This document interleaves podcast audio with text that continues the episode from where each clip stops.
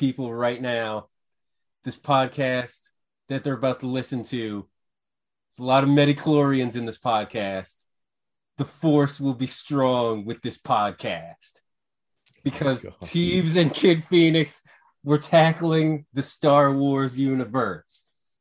So about a half the audience just left because you mentioned the M word. Why? What is wrong? No, okay, hold on. Wait, wait, wait, wait, wait. What is the problem with midi-chlorians? We'll talk about that along with a bunch of other thoughts, impressions, takes on the Star Wars saga in general.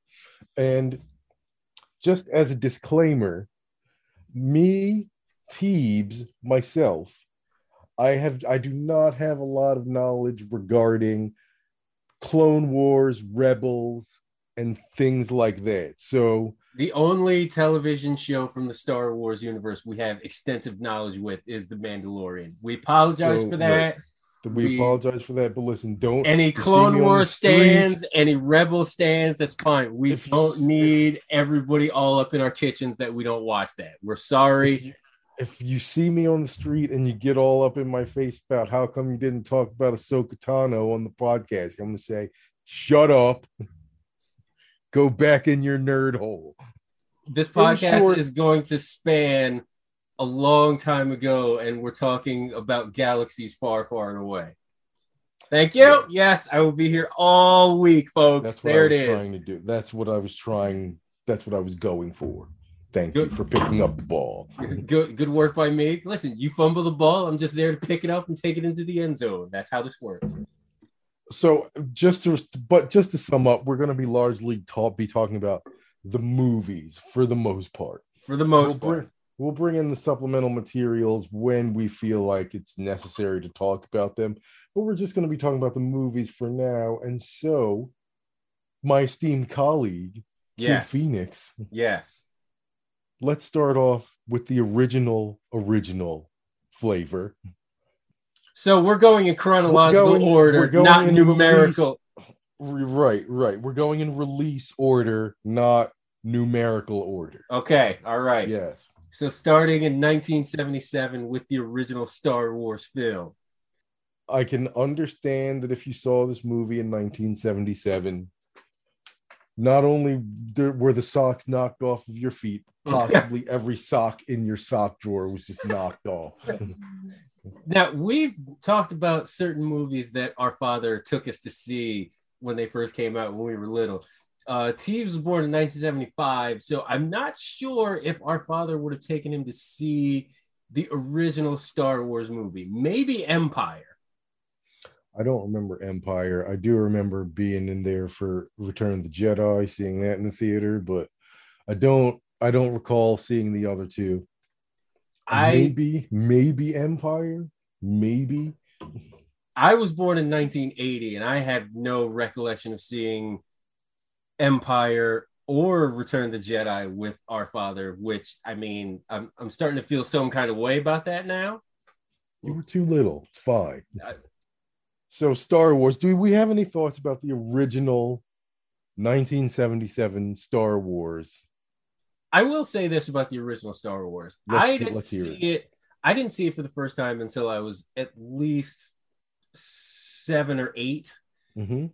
And when I saw it, it was all these like cool aliens and these all kinds of galaxies that had been dreamed up out of the mind of George Lucas. And the lightsaber battles were, at the time, they were cool.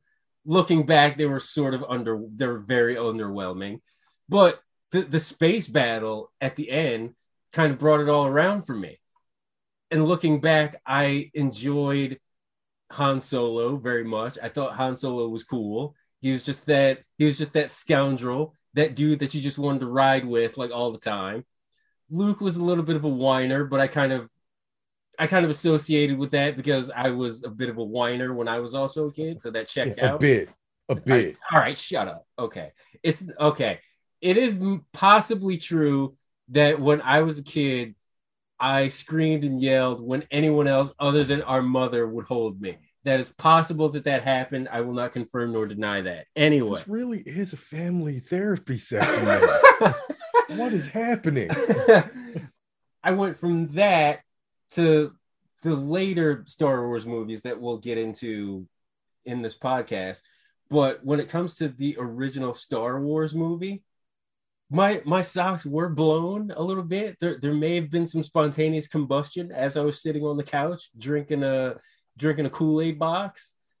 And yet it still hits kind of the same as I'm 40 years old now and we we have a nephew that I would love to, you know, have him watch Star Wars and explain everything that's going on and just watch his eyes and ears light up. And it's just going to be amazing when that happens. The first time he watches Star Wars, whenever he gets old enough, we're renting a theater to make it happen. Yeah, We're renting a movie theater. thousand percent. Tell TV nonsense. But I will just say this about the original Star Wars. Probably the biggest show of guts Yes. and and just fearlessness yes. by a filmmaker in cinema history. Maybe. Right. I can't think of anything. I can't think of anybody that was more audacious except for maybe Orson Welles, but like uh, Orson Welles. I mean with Citizen Kane, but you don't know. I mean, listen, you're not a film story, and you I've seen Citizen Kane. I know you've seen Citizen Kane, but you didn't have to write freaking essays about it like That's I did. true. So I did not have to do that. he said, "Look, I'm gonna make the movie that I want to make. Somebody's gonna give me money to do it, and I don't even know if I can do half this stuff. We're- I'm gonna try. I have no idea if it's even possible.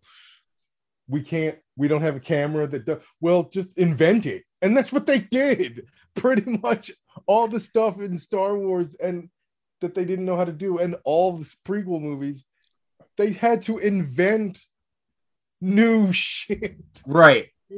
Nobody was doing that. Um, now, how did this play out? I think it was like Lucas wanted to do Raiders, but he didn't have the cachet, so he did Star Wars first, or do I have that backwards? No, he had already done American Graffiti. He had the script. He took it around.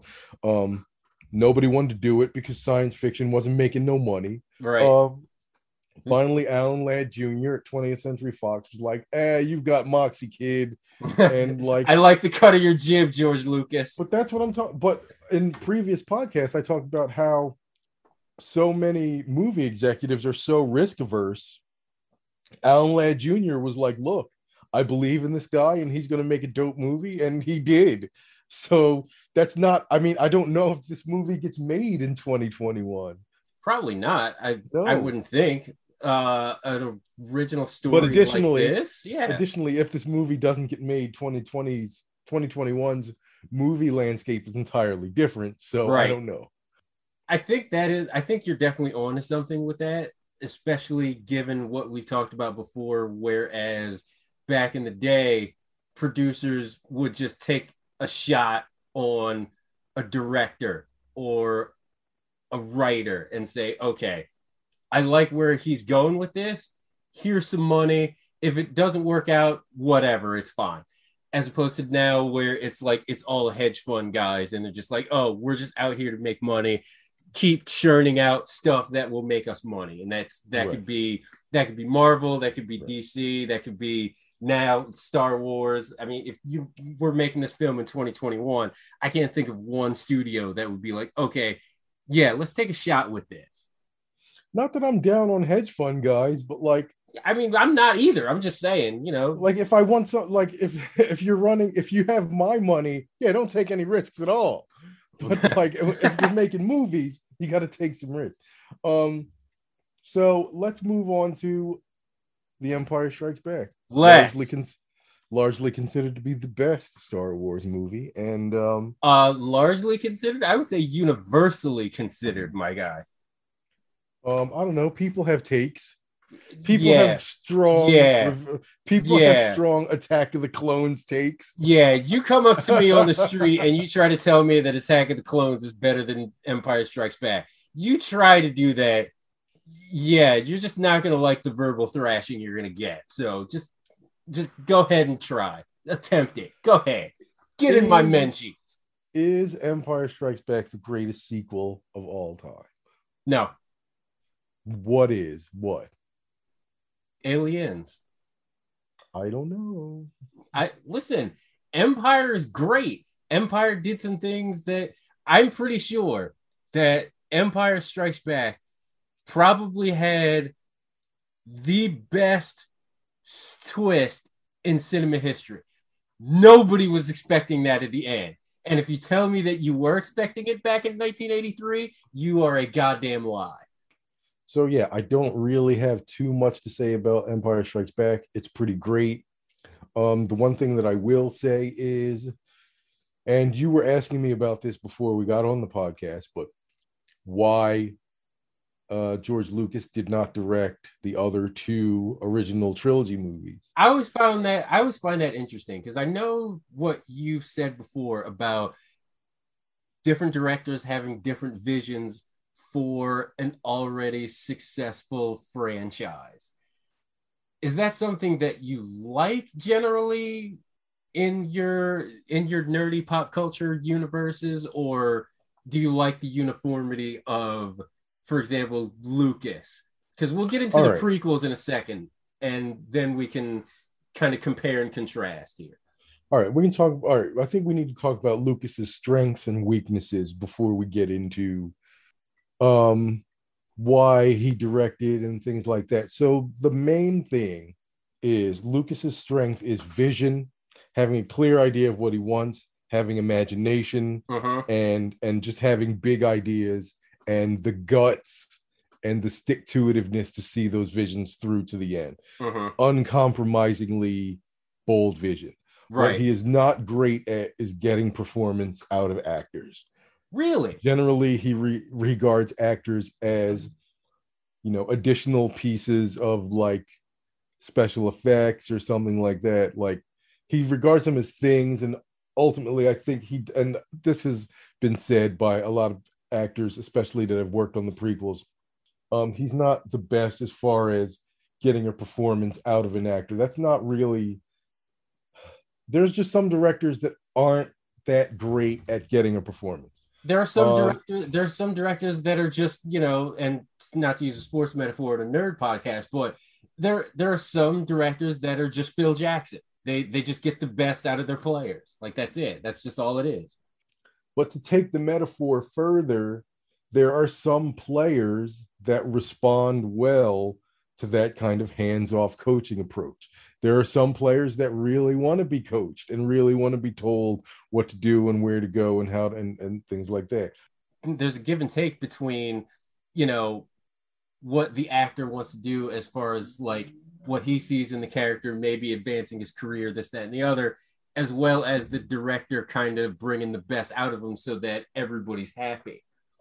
But ultimately, it's it's the director's job to get the performance that he needs in order to make the movie work. And on Empire Strikes Back, um, Lucas was just too involved in cre- pretty much starting Industrial Light and Magic, yeah, and making everything else happen that he when it came time he just did he just knew he was not going to be able to be on the set enough to get everything that he needed to get from the actors mm-hmm. So that's why he went to irvin kershner and kershner did I think was able to get very nuanced performances out of everyone. I think that's why Empire is usually regarded as the best because you're getting the best of both worlds. You're getting good actors who are giving you good performances because of the work of Irvin Kershner. Plus, you've got George Lucas doing what George Lucas is good at, giving you that big, bold vision, uncompromising, everything that he brings to the table. You kind of get the best of both. Now, going on down the line, we'll have you know varying success on each one of these main components uh-huh. but uh i think empire strikes back is the movie where everything happens the best because you've got the characters you've got the actors who are now comfortable with the characters they understand what's going on they're able to just inhabit those characters and just give better nuanced performance and um and yeah, it's just I, I will say this about Empire. I feel like Harrison Ford, who plays Han Solo, I definitely feel like his character was brought out a lot more in Empire as opposed to the uh, A New Hope. I, I feel like I always felt like Empire was kind of a Han Solo movie, to be perfectly honest, because all of the best parts of Empire definitely have Solo in them.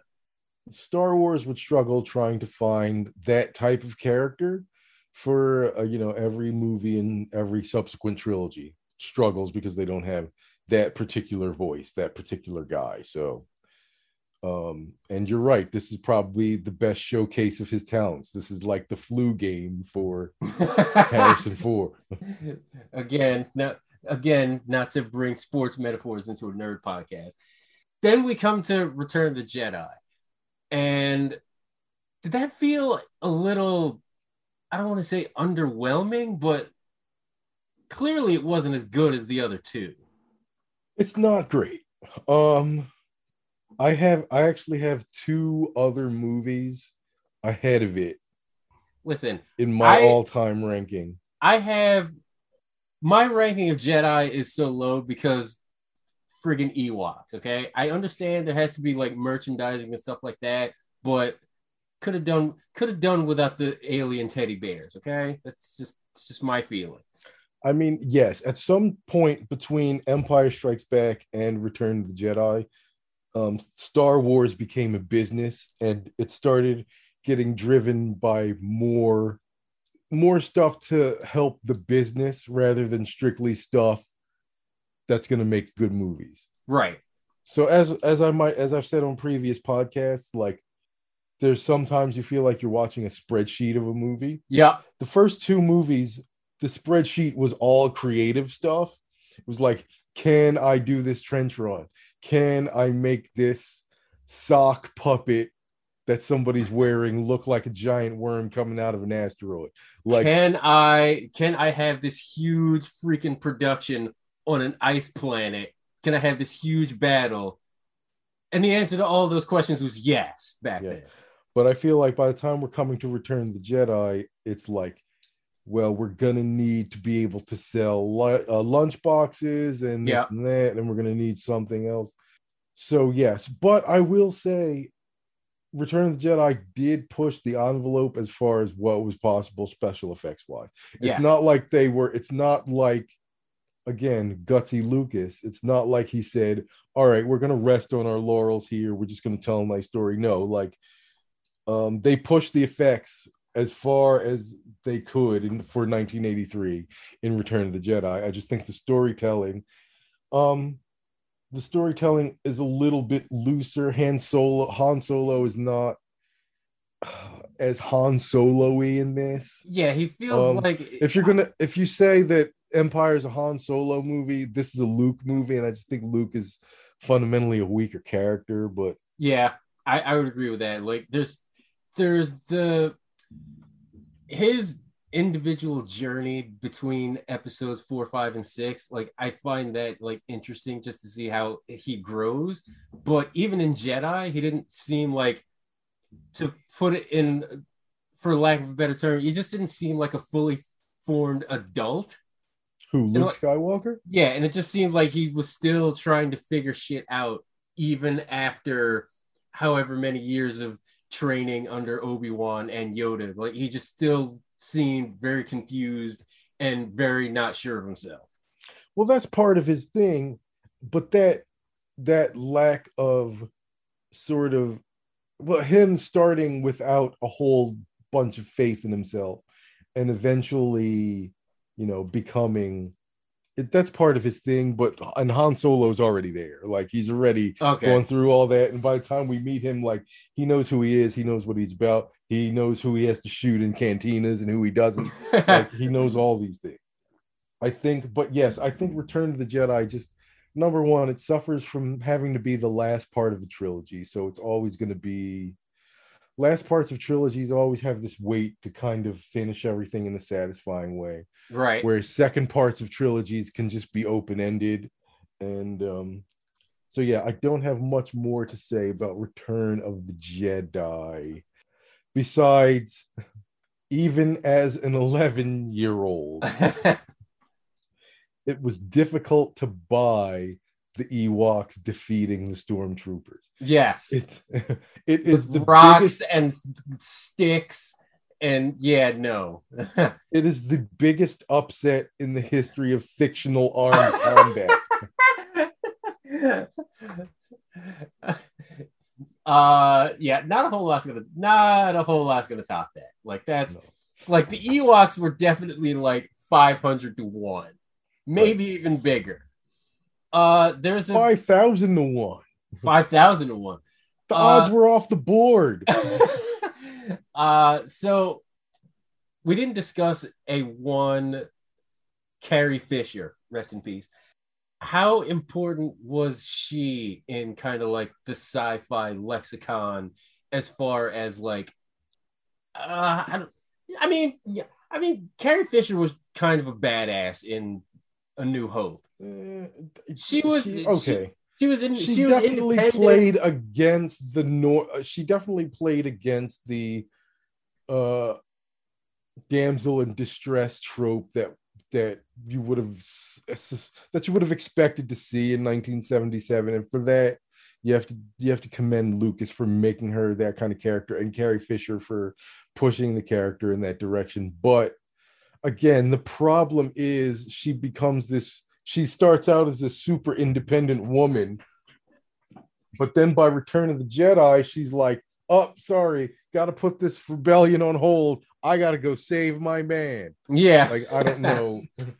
That- that, that kind of that seemed that seemed like a bit of a weird 180 switch. yeah.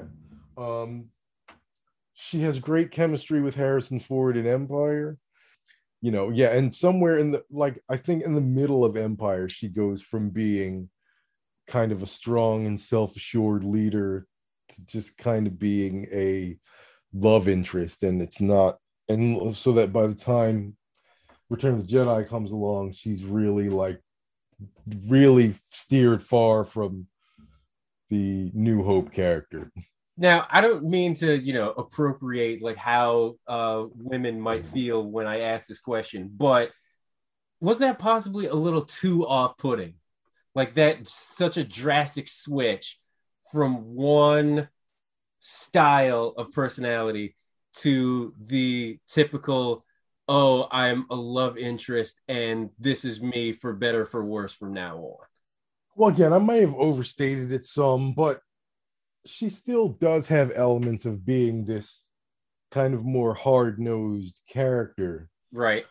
but i think in order for her to become a love interest for han solo there had to be so i think traditionally the problem is whenever you see a relationship like this a dynamic like this where you have two strong characters that eventually fall in love with this, with each other traditionally it's usually the woman who's expected to drop Everything. whatever she's doing she's doing and become so like like there's no like Han Solo is not going to quit smuggling and No. just become a dutiful like husband or whatever like Nice and that word. expectation is not there so I just it, it might have been her succumbing or that character succumbing to gender norms of the 70s and 80s That's but fair. uh That's fair. if we if talking about it in 2021 it does seem a little weird and i don't know that the character would develop along those same lines if we were making that trilogy today you kind of saw that in the sequels, which we'll get into later on, where they kind of went back to Leia being this this badass in general that's just like she knows her stuff and she knows what she's doing and can't nobody tell her nothing. Uh, so real quick, just to wrap up the regs here, are we just in agreement that Empire is the best of these three? Yeah. All right. No, nothing else to discuss there. So let's just so let's just keep going. Let's just move on. Now we get to the prequels, and uh, all three written and directed by George Lucas, the man. Great things about the prequels when they came out. I was extremely excited when an episode one came out and they said that the story was going to be about Anakin Skywalker, and the conclusion would be him becoming Darth Vader. Spoiler alert. I think the prequels are written very well. I think that the special effects going from the mid 80s to the late 90s, that's just what happens with technology. Uh, effects just look better. I think that immensely helped what Lucas was trying to accomplish with this prequel trilogy. A lot of the battles, specifically the lightsaber battles, were really epic. And I feel like people wanted more of that after the original trilogy. I felt like that was something that people really wanted to see. And I feel like with modern special effects, modern combat training and choreography, if you will, I feel like the prequels were probably really I think the prequels are underrated just because the simple fact that the lightsaber battles made them special. And I know that's a really specific thing. And I know people are going to get on their horse about, you know, oh, well, Jar Jar this and just, okay, settle down with the Jar Jar. I didn't like Jar Jar, but he didn't like ruin the whole goddamn franchise. Like, you people need to settle down. Okay. So here's my take. All right. Oh, and pod racing. Pod racing. So the prequels, in their scope and what Lucas is trying to do, I think are probably the most ambitious science fiction stories that have ever been attempted on screen. So the original trilogy is a simple story about a guy that learns that he has these abilities and his friends and they're trying to figure out what to do. And then like it's it's a very simple hero's tale. Like there's a guy he realizes something he becomes a hero he fights a a, a, a bad guy the end right? And he has friends and things happen. A to b to c. The prequels are trying to tell this dense story about how a republic becomes an empire and and like political machinations and you've got this love story and you got this guy who's like in the middle of it all and like like absorbing it all and kind of like you know being transformed by it. It's super duper ambitious. I don't think there's anything like the only thing that's like it in scope and size and scale is dune and they've not been able to make Dune properly yet. It right. is August 5th of 2021. The Denis Villeneuve Dune movie has yet to come out. Maybe they get that, maybe they get it right this time. I don't know. But the thing is, there is just this is just so dense and there's just so much that's trying to get packed in here that yeah, a lot of like stuff gets missed. A lot of stuff doesn't happen properly. Like there's just not time for stuff.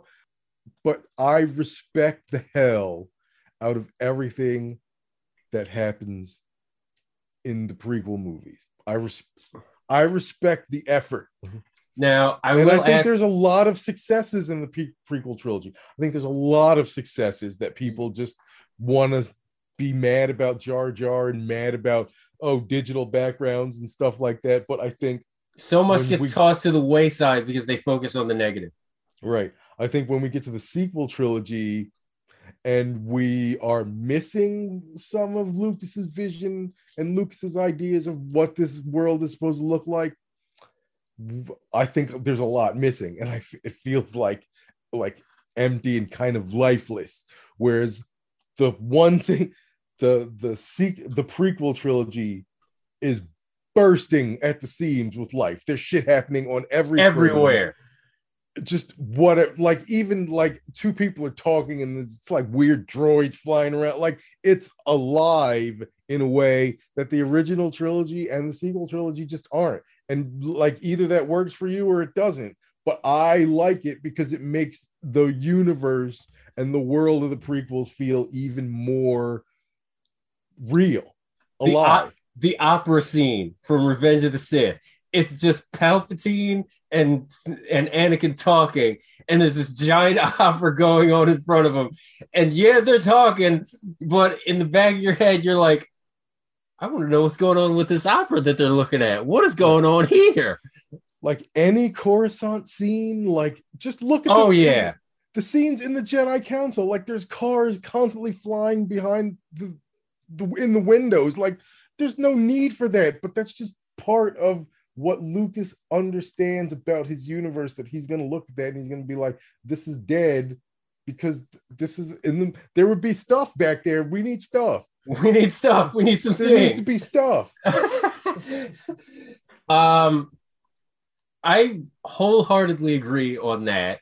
And I think that's what people forget when you talk about Lucas. Again, say what you want about Lucas, and it has been many things have been said, but the prequels are probably some of his best work simply hmm. because all three of his movies they are so full of life they are dense with a bunch of different stories a bunch of different things happening all at once but at the same time there's not a moment you feel lost with all the shit being thrown at you And I think that fundamentally is one of the problems with the prequels is that he's trying to sell he's trying to tell such a large, big, convoluted, not necessarily convoluted, but it's a complex set of circumstances, but he's trying to tell it in a very simplistic way.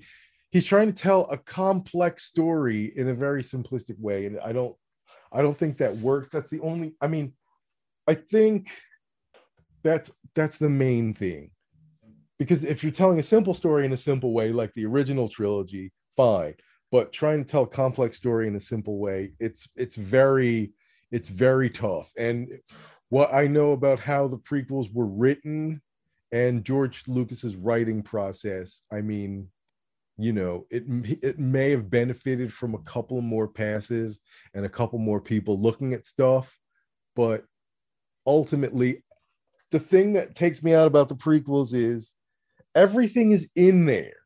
It might not be arranged in the best way, but everything you need is in there right? to get for, to put all the dots together. Um, it's just things are rushed in some places, things are stretched out in other places, and like I don't know. That's that's what I would say is frustrating. But the other, but the people who are mad at George Lucas, I would say this. Listen, and sorry, I got to bring sports metaphors into a pot into a uh, Star Wars podcast again. But it's, it's been done we just got to keep doing it now do you want to root for a baseball player that gets up to the plate and like tries to go for bunts or just tries to get on base? Or do you want to root for a baseball player that's going to get up to the plate and every pitch he's going to try to knock it into the parking lot? I think the other guy, the parking lot guy, uh, is the guy that I want to be rooting for. Yeah, the base hit guy, he's not going to have as many embarrassing strikeouts, but you're just not going to be thrilled by that guy. the exactly that's the word that's the, dude word hits it into the parking lot. the parking That's lot it. guy is way more exciting to watch than the singles doubles guy. And that's no disrespect to guys like Ichiro or Tony Gwynn or anybody like that. But listen, I want to see Mark McGwire and Sammy Sosa smack some dingers, okay? I want to see them socking dingers. Nobody goes to the ballpark saying, Whoa, I really hope I see a lot of bunts today. a lot of bunt singles down the I- line. I really hope I just see a lot of guys just manufacturing runs. That's all I want.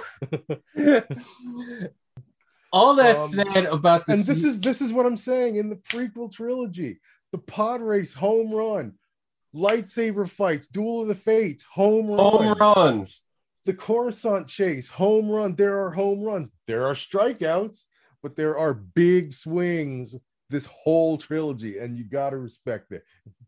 Phantom Menace, thoughts? uh Phantom Menace my immediate thought at the time that I saw it was, "Holy shit, my socks have been blown off again." Mhm. There was pod racing. There was there was this lightsaber battle. A dude had a double edged lightsaber. Mhm. What the fuck is that, George Lucas? Um, it had everything that I wanted in a Star Wars movie, but like on steroids. Yeah. The lightsaber battles were on steroids. The space battles were on steroids. Like the whole thing. It was the steroid era of Star Wars, and I loved every second of it. Yes. Now you could say Jar Jar is annoying and Jake Lloyd's performance is annoying. That's what everybody points to, but sure. they never point to the good. They never point to. You never point to ha- you. Nobody discusses how great Liam Neeson is. Nobody Seriously. dis- nobody discusses just how dope Qui Gon Jinn is as a character. Nobody talks about just the dopeness of the design of Darth Maul. Like Nobody talks about how fucking cool the Jar Jar's homeworld was. That's a huge fucking swing.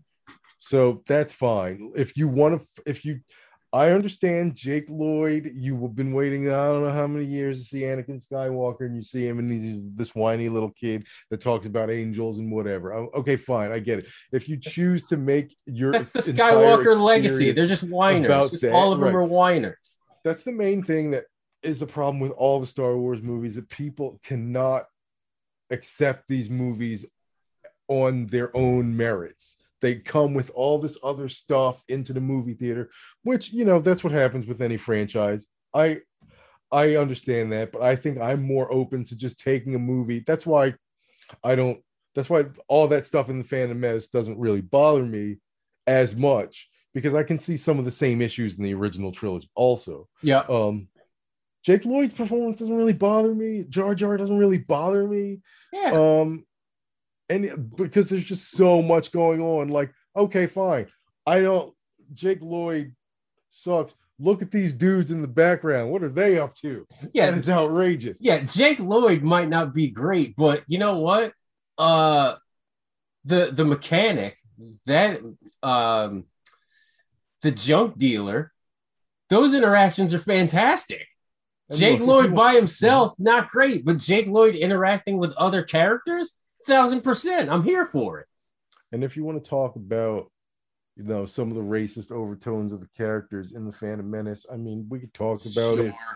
But that that was just going on in 1999 still it's not like they were outrageously over the top Yeah, it wasn't like 1999 it Like- wasn't like Song of the South bad. Like everybody needs to settle No. down. Jesus. like i get it i understand it's bad um it's not the worst thing about the phantom uh revenge of the uh sorry attack of the clones okay this was the worst star wars movie for me for a while because it's all predicated on this thing that does not work the love story just does not work in episode two and that's what the whole movie's about so if that's what Was- your movie's about and it doesn't work then your movie doesn't work. I'm sorry. Was is that possibly like a chemistry issue between uh Natalie? no i think it- i think it just goes back to lucas's kind of weakness in getting in drawing performance out of actors because i think another director could have gotten it out of him. I've seen hayden christensen and stuff and he's been good. We know natalie portman is good and stuff.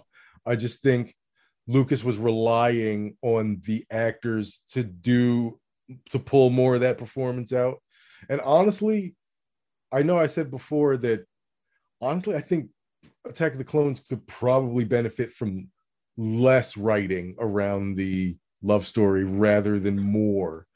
I think because if you think about what happens in Empire Strikes Back, there's not a ton of back and forth between Han Solo and Princess Leia. Right. Um, you know, it, you, most of it happens over a couple of scenes, and um, I think if there would have been more space for things to just happen in Attack of the Clones, I think it might have worked out better. But um, uh, Attack of the Clones was worst, was the worst movie until something came along to take its title. Um, and Revenge of the Sith is fine. There's just way too much. There's just way too much in one movie. It's just too packed. But a lot of the stuff is good, but there's so much. I feel like that movie does not have time for anything. Yeah, I I do feel like the love story took way too much out of how good Attack the Clones could have been. Like for example, how long do we really need on the in that scene where it's just him and Padme in the grass? Like I felt like that went on too long. I feel like Stuff this like movie that. is trying very hard to be a love story, but it's it's exactly the way a nerd would write a love story because that's what it is, and it just doesn't feel naturalistic. And that more than anything else could have used somebody else taking a look at the script. And Revenge of the Sith, uh, hands down. All right, all right, maybe not hands down because Teeb stands for Episode One pretty hard, but Revenge of Revenge of the Sith is definitely my favorite of the prequels. And There's I- just so much going on in Revenge of the Sith that everything feels like I'm in a rush to get through everything. Yes, you're in a. you Um, feel like you're. You feel like you're in a rush to get to the. Uh, Like I feel like Anakin turns Anakin- Darth Vader in like You feel like yeah, afternoon. Yeah. You feel like you feel like you're in a rush so hard to get from Anakin to Darth Vader, and there's just so much going on already, and they just keep shoehorning in these ideas or these attitudes of oh here here comes that heel turn it's coming Right. here we go it's almost here like Oh, here's the heel turn. All right, here we go. And there's only like 45 minutes left in the film. What the fuck do we do now? I feel like Anakin goes from um okay, I think I'm in with you, Sidious, to I kill children now. This is what I do. that's He, that's that happens awfully fast. that the throttle was pushed on that way too fast. It's like they Like, like they you- are punching they are punching that thing hard. Lucas has his foot on the gas and he's engaging the NOS system. Like, don't we want to just dip our toe into this evil life a little bit? No, we're jumping right in. We're going right children. to killing children. That's what we're doing. That's the move. Okay. Jesus. All right. So yeah, from from that perspective, I do see where Sith may have gone wrong a little bit. There was just such a rush to get to Darth Vader. And is that because like so many people knew it was coming, so they just had to do it? They just had to go full throttle like that? No, I feel like there's not there's not enough for Attack of the Clones, but there's way too much for Revenge of the Sith. So I think a lot of the Revenge of the Sith stuff needed to be spread out across all three movies to give you the room you need in Revenge of the Sith Right. to make that heel turn more gradual to really see that descent. But that's it. It's got good stuff though. It's got good swings. It's got a great lightsaber battle. It's uh um I don't know so much about the lizard chase. I could maybe do without that, but um the And- lizard chase. yeah. All right, we're going to take a little bit of a break real quick because Teebs needs to get in his happy place because we are going from the mind and vision of Lucas to the starting and not so much finishing of J.J. Abrams. But we'll be back in a second.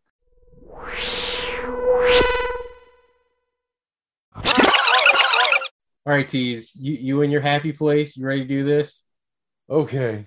I'm gonna We- try. we got to do it, man. I'm sorry. I don't want to do it any more than you do, but we have to do it because there were three additional Star Wars movies after the prequels.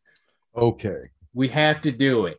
All right. We're talking about the Star Wars universe. We have to talk about episodes seven, eight, and nine, aka the J.J. Abrams eulogy. And I say eulogy because damn, parts of this thing were just ill and not in a good way. Not in the way that the cool kids said back in the 80s and 90s.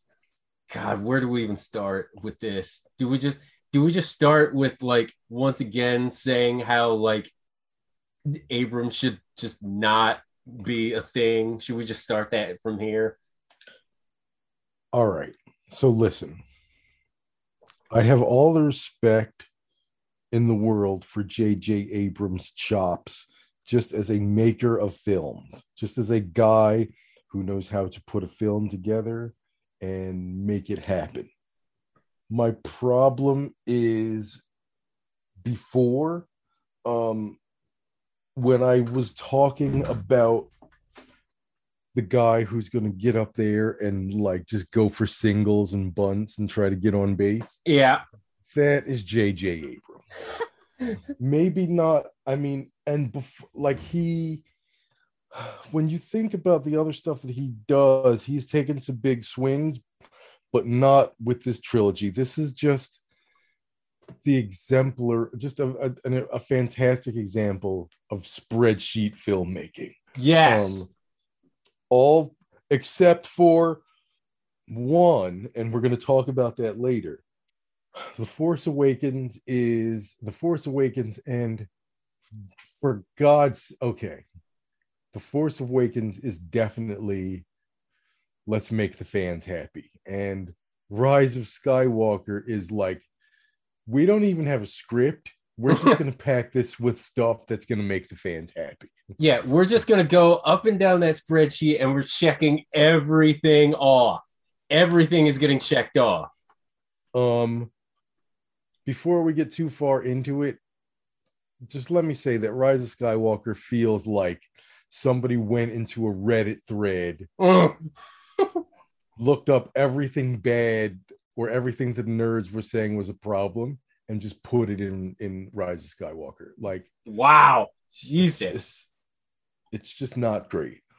But Force Awakens is something. Um, it's something. It's interesting. It is a movie. Um, it sets up some things. It's just, it's just so derivative. Yeah. Of the original Star Wars from 1977, like almost beat for beat, and which is probably what they wanted. So, you know, JJ is probably just doing what the bosses wanted. You can't fault him for that. But is that what they wanted just because of the space in time between the prequels that ended and the sequels that came out?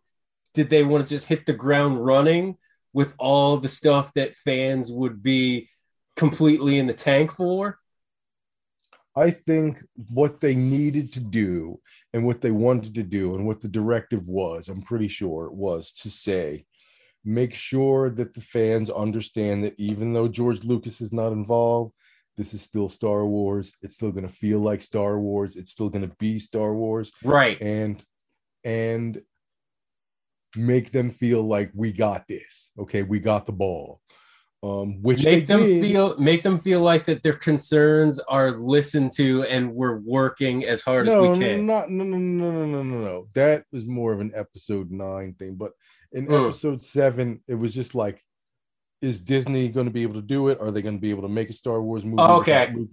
Just prove that you can do it, and Force Awakens prove that they could do it for better, for worse. Not that I think it's a great movie. Um, not that I would go of all the movies that I go back and watch, like Force Awakens is probably one of the ones that I watch the least.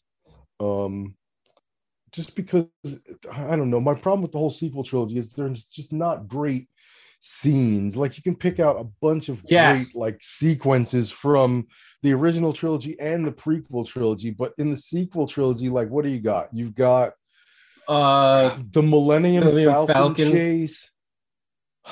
Uh, uh, and see exactly so right here what we're talking about the Star Wars trilogy, the Star Wars movies, for better for worse, they were about scenes, moments that you can remember that last throughout right. your watching Star Wars. And the Millennium Falcon chase is probably the only thing I vividly remember about The Force Awakens and will go back on YouTube specifically to watch that scene. Right. Um maybe the lightsaber fight at the end? Maybe. But, maybe. Uh, but even that's not great because it Um, feels point for point like the end lightsaber battle in A New Hope, where one person clearly has a better idea what to do and the other person just looks goofy. in Last Jedi, you have the throne room battle. The throne room battle, and I am. I kind of like the casino chase a little bit. I know you have your problems with Wow. space. You have your problems with space horses. Uh, no, that's the- the, space horses are in are in um Sky Rise of Skywalker. there were space horses. They were betting on space horses at that casino. They weren't horses. They were like giant, Teebs, like rodent creatures. I don't Teebs, know. Teebs, that was a racetrack. Those were horses. Okay. I mean, yeah, they were not actually horses though. So Oh, they weren't designed to look like horses. Yeah. Okay. All right. Uh, the other thing about in, the oth- in Rise of Skywalker are actual horses. the other thing I remember from uh, episode eight is the first space battle scene where everybody comes in on the bombers. I do remember that. I remember liking that scene and thinking that was cool. And Carrie Fisher being thrown out the out out the bridge window and her just surviving by just her knowledge of the force, which is fantastic. Uh the Luke stuff on the planet that he's at, can't really remember much of it. So, I mean, I was just talking about scenes, I guess. So, are there any scenes that I remember from Rise of Skywalker? Uh, I remember Space Burning Man. Um, Space burning man. I don't know, Palpatine's laboratory, I guess. Eh, I don't, yeah, I, it's just not great. All right, so Force Awakens. Um, I feel like we talked about enough. Last Jedi, do we need to get into this? Yes, we do. yeah, we It's Probably the most controversial. We got to do it. Um, all right, I'm gonna come out here. I Just love, come out- I love, just come out swinging. I love, I love the Last Jedi. Take from that what you will. I think it's great. Steve is going think- for the parking lot with that one. Jesus. Like I said, I respect guys that go for it, and Rian Johnson went for it because the first movie, Force Awakens, is basically let's make a movie that's as much like A New Hope as we can. And then in the second movie, let's actually start to do something with these characters. Yes. And that's what happens in the Force in in the Last Jedi. And uh I I remember that I was more excited at the end of Last Jedi for what was going to happen next than I was at the end of The Force Awakens. I was super duper The like way- hype. the way they set up the last jedi at the end where it seemed like okay so we're gonna get a little kylo versus rey action in the next movie. That's gonna happen. It's gonna be kylo on one side and rey on the other. Let's duke it out. Let's get bruce buffer in here to do some announcing and let's just let's effing go. Like at the end of the last jedi whereas a lot of these characters didn't really have anything to do in the beginning at the and at the end of the force awakens where they're just kind of stand-ins for other characters. Yeah um i feel like at the end of the last jedi everybody sort of has a direction and we know what these characters are going to do. Yes. Um poe is going to become some kind of a leader. Rey is going to go on and become m- more powerful and keep training finn is going to actually have stuff to do Finn is gonna have Um, stuff to do. Finn is gonna have a role in the rebellion. or it's just something kylo is going to be trying to struggle with running the first order and and his own sense of I'm not anywhere close to what Vader was, and I have his helmet in my room at all times. Like he's always looking up to Vader and modeling himself as Vader. And by the end of The Last Jedi, he's still kind of confused as far as like, can I be that? and that was going to be that could have been extremely interesting going into episode nine. Him struggling with that identity. Right.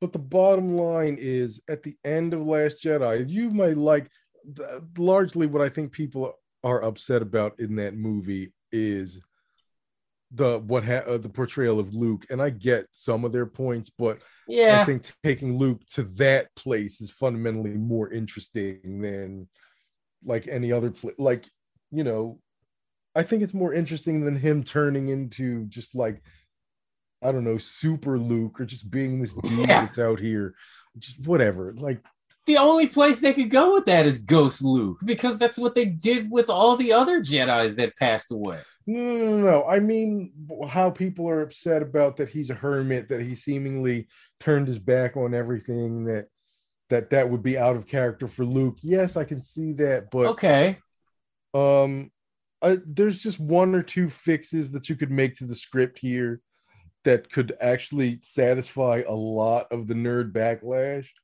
Um, but the point, the whole point is, it's not about. It can't be about them anymore.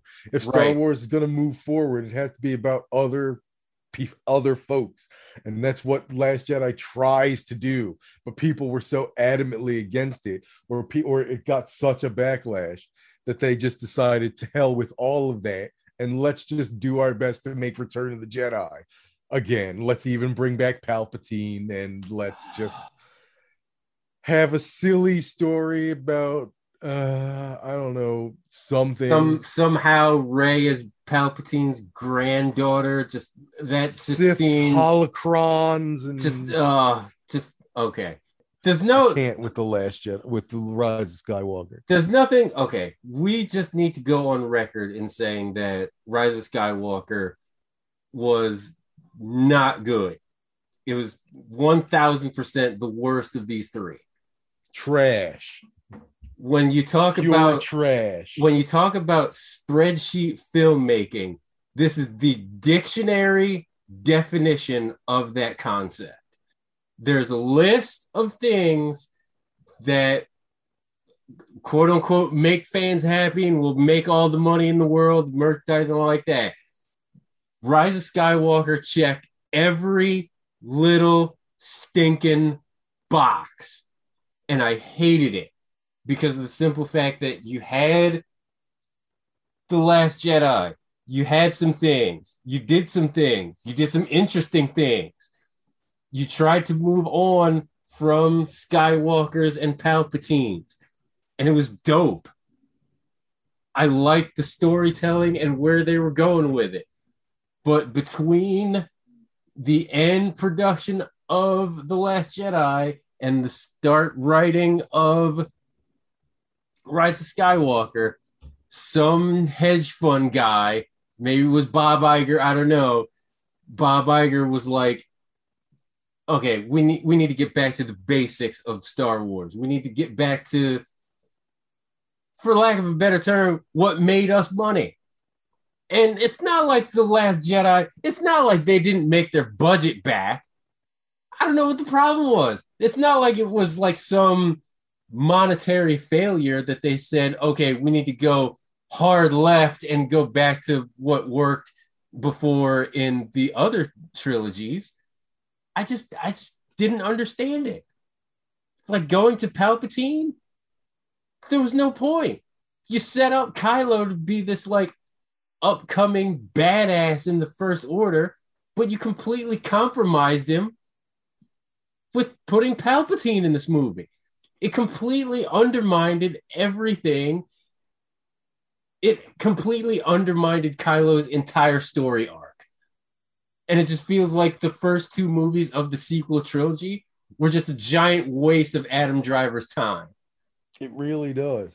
And it's really disappointing because of where we were after Last Jedi to just listen, even if you don't like Last Jedi, you have to, you have to see, or you have to be disappointed in the direction that Rise of Skywalker took. A thousand Even- percent.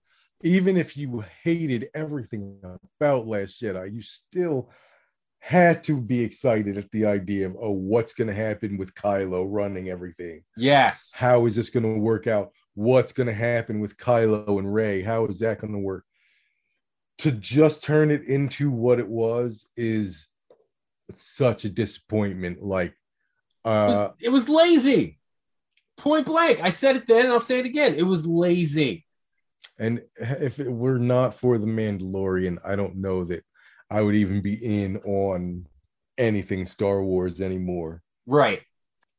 In discussing Oh. that concept about, you know, spreadsheet movie making and all like that, let's discuss the Star Wars fandom a little bit.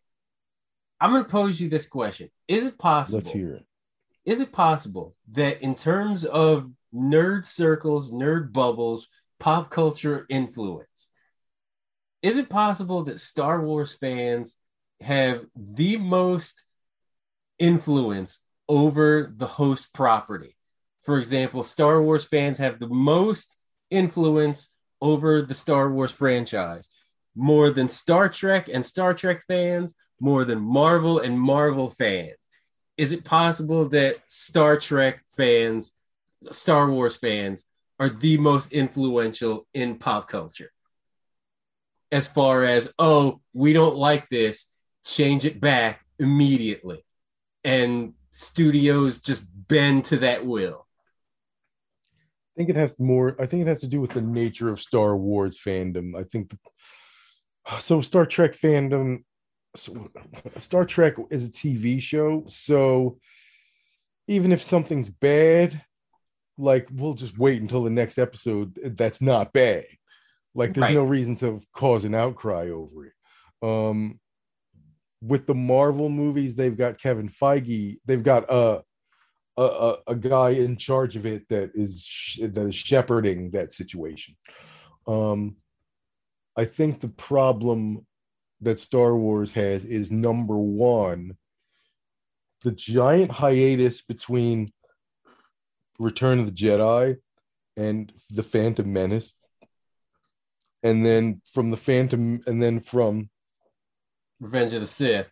Revenge of the Sith to The Force Awakens. I think in those intervening years, something happened where Star this where the three Star Wars movies became more than just movies and they became they literally became gospel. Think about this. Okay. If if if somebody were to say were to come out with something like a new gospel and they were going to be like yo we got this new gospel here jesus is doing new stuff he's hanging out. He's It's the He's Bible remix. It's it's not the a remix it's the like it's DJ just enough it's the it's DJ Khaled Bible remix. Another no one. No, no no. No it's not a remix. It's not a remix. It's it's a sequel. It's a new gospel. People would be like get that the fuck out of here. Because because it has been turned into a religion. Every single line of the original trilogy has been spoken so many times that people are very resistant to you messing with anything in it. And you got to be able to mess with stuff if you're going to tell a story. You got to be able to. Otherwise, you're not doing anything. You're just you're just making the Force Awakens. Your Which, spreadsheet I mean, if, checking. if that's what you want, if That's what just you want. The Force if you just want them to keep remaking the first three movies over and over again, um, that's fine. Um, just be for real about that, and then don't be mad when you're like all these Star Wars movies are the same, um, because they try to do something different and everybody screams. Um, They tried to do something different in Empire. They tried to do something different with. I feel like that's a But- thing that happens but- in the but, second sorry, of the sorry. trilogy. Yeah, but sorry to answer your question, I do think that the fan base is listened to and considered more than in the other properties. Just because Star Wars is such a huge property, it makes more money than the other properties. And there's not really a shepherd right now because there's no Kevin Feige for Star Wars. If it becomes Dave Filoni and Please let it be Um, Dave Filoni. And Jon Favreau, if they became the guys, if they become the guys, I think people might calm down because they'll feel like it's in good hands. But Sign me up. I don't think I don't think everybody anybody was particularly confident in it being in Kathleen Kennedy or J.J. Abrams' hands. Um, so we'll see. I mean, I'm just Um, saying, I'm I'm excited about this Patty Jenkins Rogue Squadron movie. I'm excited to see how this turns out. Yeah, we'll see. We'll see what happens. A But again, two-hour movie of space battles? Give it to me. I think there's just so much stuff on the spreadsheet, though. It's really tough to make an interesting movie out of the Star out uh, to do interesting stuff with the Star Wars movie. Although, given how, how Rogue One was able to expand, Yeah, and I guess maybe that's the way you do it. If you're not going to be able to tell to mess with any like mainline characters, the only way you can do it is by messing with characters that are tangential to what's going on, like Rogue One or Rogue Squadron or you know the Mandalorian or things that happen apart from the main stuff so that people don't get all in their bag if Luke Skywalker's hair isn't the color that they think it should be.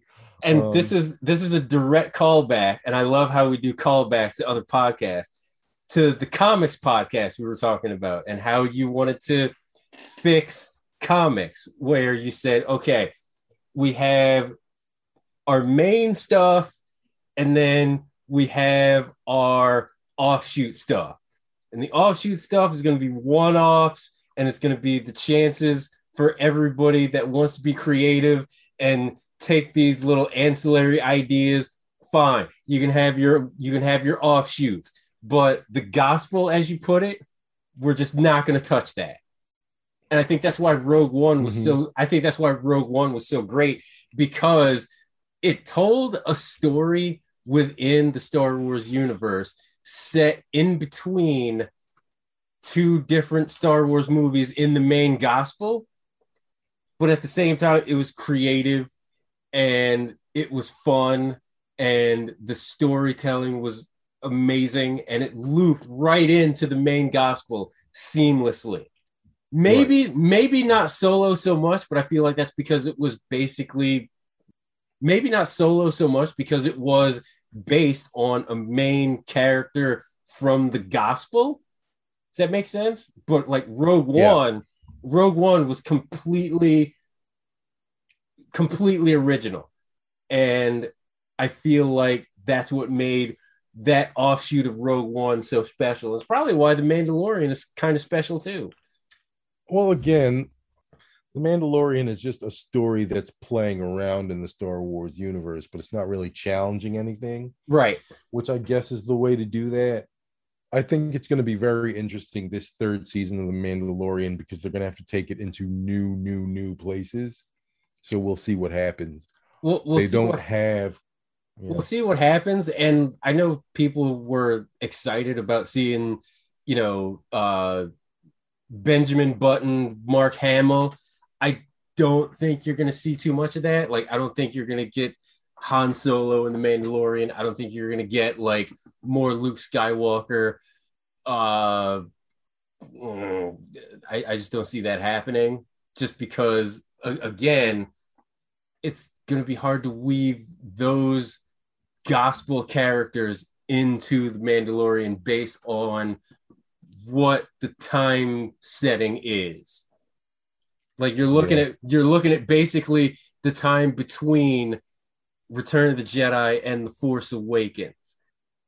There's some interesting stories to tell there, but I just don't know. there are, but again, Like- again, does anybody is anybody really trying to see where the first order came from? No, Like, just nothing in the sequel trilogy is that fascinating that I got to see. Oh, how did this happen, or how did this come about? The only Um, thing I can point to where I would say, oh, that's interesting, I might be into that, is the whole why did Luke become a hermit and feel he needed to exile himself? Like that could be interesting in the right hands. Yeah, but Like if it's Favreau and Filoni, if that's in the right hands, I could see that being kind of interesting. maybe I don't know. I just don't. I have more faith in the ancillary stuff, but again, we'll see. At this point, Filoni and Favreau have just been playing with the toys in the toy box. Yeah. Now they have to make the toys, so we'll see what happens. I'll ask you this about the future of Star Wars as Mhm. it pertains to the media being created. At some point, are they going to have to call up Mark Hamill and Harrison Ford and have like a Disney Plus series centered around Luke or Han or something like that? I don't think they're that desperate to where like that needs to happen, but is it something that maybe not necessarily should be thought about, but might be thought about? Or are we well past the point in the Star Wars ethos where we really need to move on from the Skywalkers and the Solos and the Palpatines and all like that? Because I feel like we're I think way past to, that. because I don't think you can use You can't don't advance you the can- story without doing that. you can't tell stories with those characters without a bunch of screaming or without a bunch of people being upset. Uh, but if you change, if you move a hair in the wrong direction, people are going to get all up in their feelings and like it's it's impossible to write anything compelling under that under those. I mean, I don't know that it's impossible. It's really tough. It's to really write hard. under those constraints. It's really hard. So, Just like it would be hard to like rewrite the story of Jesus. Like it's not that's something you can't do. it would not rewrite a new chapter in the Jesus series. If somebody just came out with that, people would be like, "What the hell is this?" No, you. You might even get burned at the stake for doing that. You might. That might just happen. Uh I feel like we could I feel like we can end it there. I I feel like we've covered a lot of ground in the Star Wars in the Star Wars universe. Consume all the Star Wars media you can. Uh, Don't be in our menchies when you follow us. You can follow me, the Kid Phoenix, at a DOB Royster. Follow Teebs at Atiba K. Follow the show, Teebs and Kid Phoenix Versus. Listen, subscribe, Spotify, Apple Podcasts. If you listen to us on Apple Podcasts, please leave us a review. Outside of that, yeah, may the force be with you all. And uh, That's it. Yeah.